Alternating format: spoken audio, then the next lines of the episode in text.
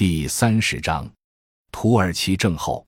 土耳其的发展不仅过度依赖外来投资，而且未在外资流入、收益有所增加的高增长时期有意识地形成良性产业结构，也没有像中国那样借助国家干预培养出有效的内部发展动力。因此，土耳其的外资撤出风险是新兴七国中最高的。持续多年的贸易逆差及经常项目赤字、外债不断攀升、经济泡沫化。形成土耳其症候。土耳其二战之后开始的多年的工业化努力，曾经建立了较好的工业基础。但近年土耳其拉动经济增长的模式，不是强化及提升其工业产能，而是倾向于金融化主导的资本累积，导致土耳其经济具有泡沫化的性质。经济学人制定的新兴市场资本冻结指数，包括经常账户、外债、信贷增长。ChinIPO 金融开放度等因素反映了新兴市场的资本流出风险。根据这一指数，在2012年和2013年，土耳其面对资本突然撤出的风险乃新兴市场之最。新兴七国中的其余六国——南非、巴西、委内瑞拉处于危险区，印度尼西亚和印度均属中等风险，唯有中国为低风险。直到2014年，印度才降至低风险。六。排斥性发展导致社会矛盾。二零一三年五月，美联储试探性的释放结束量化宽松的信号，引发全球新兴国家经济的剧烈震荡，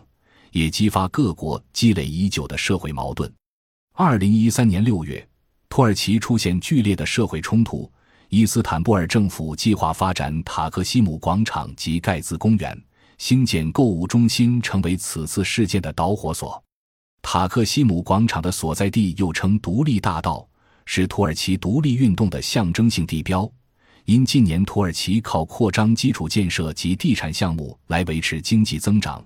故而伊斯坦布尔市区多处进行拆迁重建，遂引发了千名抗议群众的游行示威，并演变为与镇暴警察的对峙和冲突。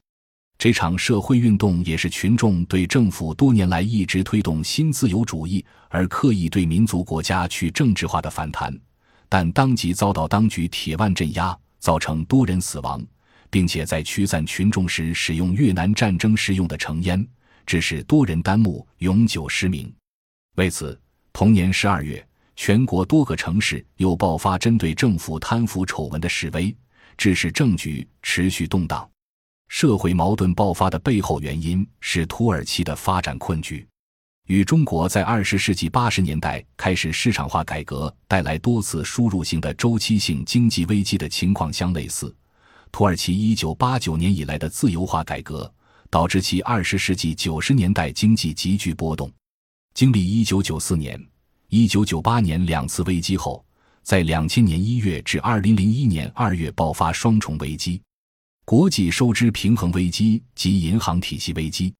严重经济危机导致政治动荡，土耳其遂被迫接受 IMF 和世界银行主导的结构性改革。自1999年和2001年的严重经济危机以来，土耳其靠私有化及金融自由化吸引热钱流入，推动并非就业导向的经济增长，并推行公共财富私有化的结构改革。以此催生投资，甚至投机机会，以吸引国际资本持续流入，但同时造成国民收入分配不平衡的问题。田文林指出，在推行新自由主义政策第一阶段的十三年里，土耳其 GDP 增长百分之一百二十五点八，人均收入增长百分之六十点六，但接下来的十二年中，国民收入增长百分之三十八点三，人均收入只增长百分之九点六。年均增长不足百分之一，